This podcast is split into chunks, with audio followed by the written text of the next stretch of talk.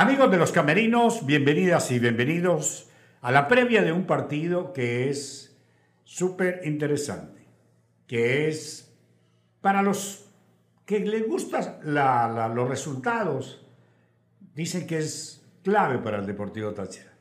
Para mí, en lo particular, sigo sosteniendo que Táchira se meterá en el G4 en el momento en que se haga fuerte de local. Ahora, claro, si suma de visitante si por ahí puede arañar algunos puntos de visitante, fenómeno. ¿Por qué? Porque adelantaría su clasificación. Si no, no, no me preocuparía absolutamente nada. La historia, la tradición, el nombre, el momento, dice que Táchira debería ganarle Angostura. Creo que es así, pero sostengo mi, mi tesis, mi teoría, de que Táchira clasificará al G4 de local. Así es, Jairo Adolfo, está a la espera el torbellino auriazul, imagínense, ese nombre de angostura, allá en Ciudad Bolívar. Jugarán en el estadio Ricardo Tulio Maya, mañana a las 8 y cuarto de la noche. El Deportivo Táchira debe estar, si no es que ya llegó, llegando a a esa ciudad, pues que es el destino, y esperar a ver qué va a suceder el día de mañana. Una angostura que estará sin dos de sus titulares porque fueron expulsados en el juego frente al Zamora este pasado fin de semana y vamos a ver qué le despara frente al Deportivo Táchira. Un Deportivo Táchira que, acotando lo que menciona Nena, no tiene a Coba por acumulación de amarillas. En el último partido que jugó el Deportivo Táchira, que fue contra la Guaira, buscaría esa cuarta amarilla para que no juegue este partido, pero ya no va a tener las amarillas para el partido contra la Academia, contra Caracas, contra Mineros, Portuguesa. Contra Mineros. Difícil, o sea, esos partidos van a ser muy importantes y bueno, eh, con el único que no va a contar Táchira de los que jugaron contra la Guaira es Mauriscova y es por esa razón. Eh, hablando de la previa, pues bueno, fue uno de los mejores, fue uno de los que hizo gol frente al Deportivo La Guaira, pero no va a estar presente por dicha razón, acumulación de amarillas. Sí, un partido que hablaba el profesor Eduardo Zaragoza que para ellos representa una dificultad importante. Es un equipo que como local ha sacado algunos resultados eh, fuertes, por así llamarlo, para lo, que, para lo que viene a ser en primera división, un equipo Nobel contra equipos grandes. Entonces, a pesar de que en los últimos partidos ha caído derrotado, eh, en cuatro de los últimos cinco o seis partidos, por ayer Armando tenía esa estadística, la angostura presenta una dificultad también por el, estado donde se juega, la ciudad donde se juega, el estadio, el clima, a pesar de que mañana a las 8 y 15 pues debería estar más fresco, hay que bajar la humedad, pero lo que conversábamos temprano, ¿no? El, viaje es largo, eh, la estadía, la espera en el aeropuerto es pesado, y Eduardo Zaraco está esperando hasta esta noche para ver si tiene que hacer alguna modificación más, aparte de la de Mauricio Cova. Nosotros intuíamos que quizás por Cova, para no cambiar el esquema, incrustar en la mitad nombre como Diomar Díaz, y si no, traer a, a Figueroa, a Julián, para que acompañe a Fioravanti y colocar por fuera a Daniel Linares, que eh, Jairo Adolfo tiene la información de que está ya al 100% físicamente. Tope en, la parte atlética, Linares está al tope. En un buen nivel de hecho. Cuando lo utilizó el profe Eduardo Zaragoza, en los partidos que lo utilizó, andaba muy mal físicamente. Hoy está en perfectas condiciones. O sea, es un candidato a ingresar.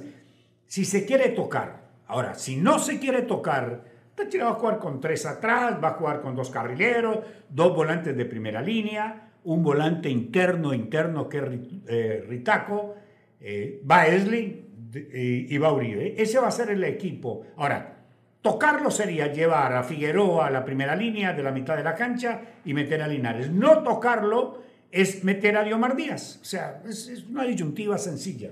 ¿Qué es lo más probable? Yo creo por el estilo de juego y como viene haciéndolo, yo creo que él cree en ese esquema. Y cuando Coba no estaba, quien lo sustituyó en aquel momento fue precisamente Diomar. Sí, directamente Diomar, además. No hubo mucho cambio ahí. Eh, algo que conversamos era de que en el caso físico también Julián Figueroa está al 100, está recuperado, pero no se sabe si puede ser titular.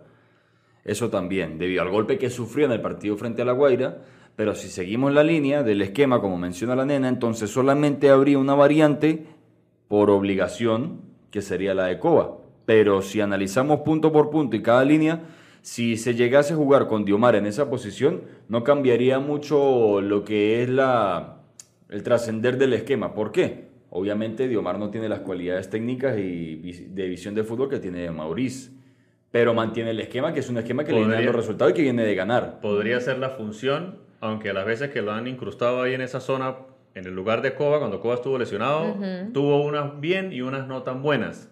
Eso también hay que destacarlo y, y Dios María sabe que puede dar más. Esperemos que si tiene la oportunidad pueda rendir para lo que se requiere en un partido que sea como sea, tiene su dificultad. Y Táchira sería muy importante si gana o por lo menos sume.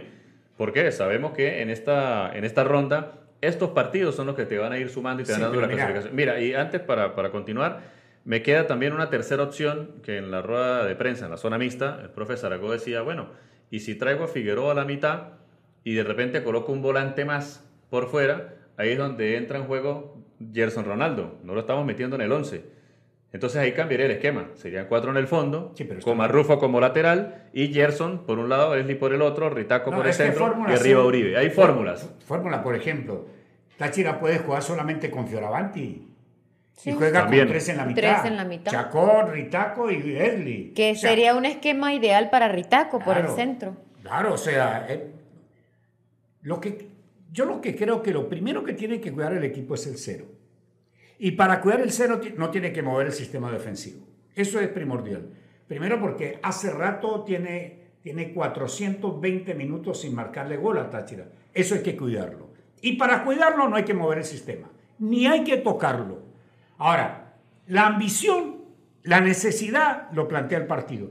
Ya en el partido seguramente se puede cambiar de que salga Figueroa y entonces entre Chacón. De acuerdo a cómo se de acuerdo cómo trasciende el partido, cómo se desarrolla. El partido te obliga. Y cómo lo vean, si lo ven como la oportunidad, a pesar de que Angostura no está muy abajo en la tabla, está como de noveno. Sí. Por ahí está a punto de meterse. Fíjate, pero... Angostura de noveno con 18 puntos, se juega mucho porque sumando completo entrarían en zona de Copa Sudamericana. Exacto, entonces ellos también se están jugando la vida, quieren aprovechar la localidad y un Deportivo Táchira que ve esto como una oportunidad para sumar porque no sabe más adelante si los va a necesitar. Entonces es como un toma y dame. Eh, vamos a ver qué tiene preparado también Osmar Castillo, que es quien dirige a Rayos, eh, perdón, a Angostura, y espera lo mejor. Sí, tiene una baja importante, eh, que es la de Luis Parra, que fue muy destacado, el defensor central que veíamos corpulento, alto. Rechazó todas. Sacaba todo, y tenía esta velocidad, salía jugando al estilo de Giovanni Ramos, no va a estar Vamos a ver qué puede él eh, replantear, pero recordemos que tiene un jugador como Keiner Pérez, que era escurridizo, era fastidioso, era, fue el, que más insistió en el partido de Campo de lo Nuevo y se suma ahora, que está jugando él con doble nueve, con Argenis Gómez, el experimentado ex minero de Guayana, que pasó por Tucanes, por Trujillanos. Entonces, eh, habrá que tener su resguardo. Si juega con doble nueve, eh, va el líbero y dos stoppers. Cada stopper toma un nueve.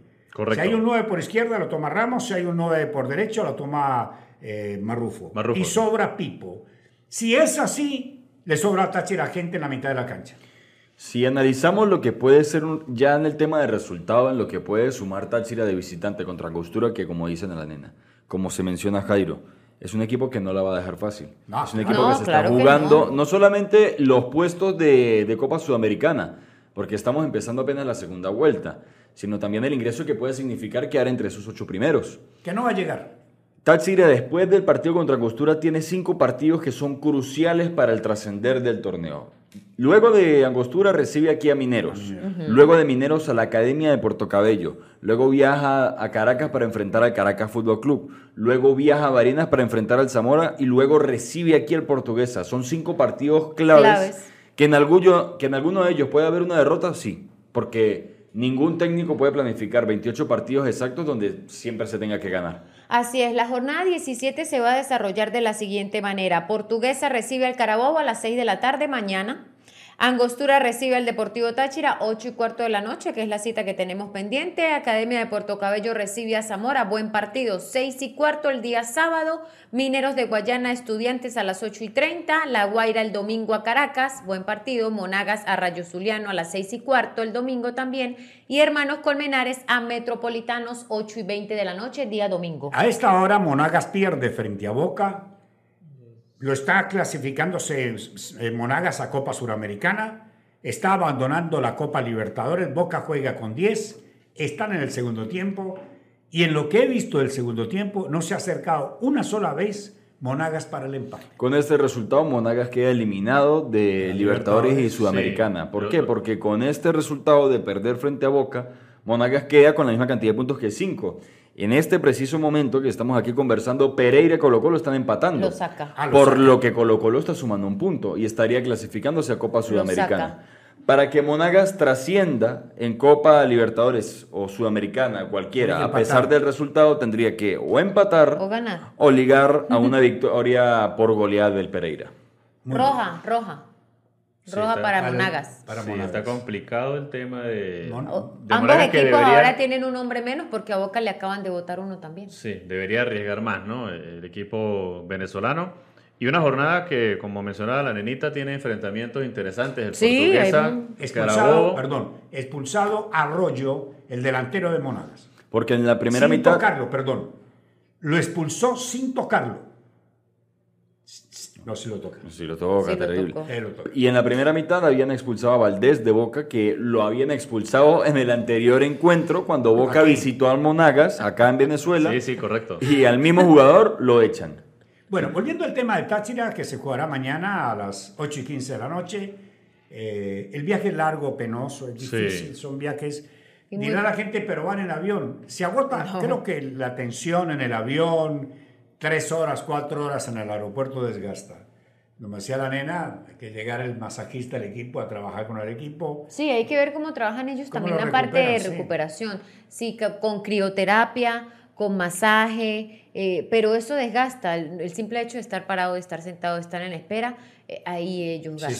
sí, sí, hablaba el profesor se Aragó, eh, eso temprano en la, en la mañana, en la atención a los medios, que en la noche iba a constatar con el cuerpo médico, con el oficio, con todo, cómo llegaron del viaje, esa larga espera, cómo se recuperan del último entrenamiento que fue recién esta mañana, y ahí él va a observar quién está al 100%. Recordemos que a veces el profesor Aragó uno ve la alineación en el día del partido y dice, bueno, una variante, y uno por qué, después le dice a uno, no, la variante es porque no estaba al 100. Entonces esperemos el día de mañana cómo se va a desarrollar todo. Muy bien. Después del partido mañana estaremos analizando lo que fue el encuentro de Táchira frente a Angostura.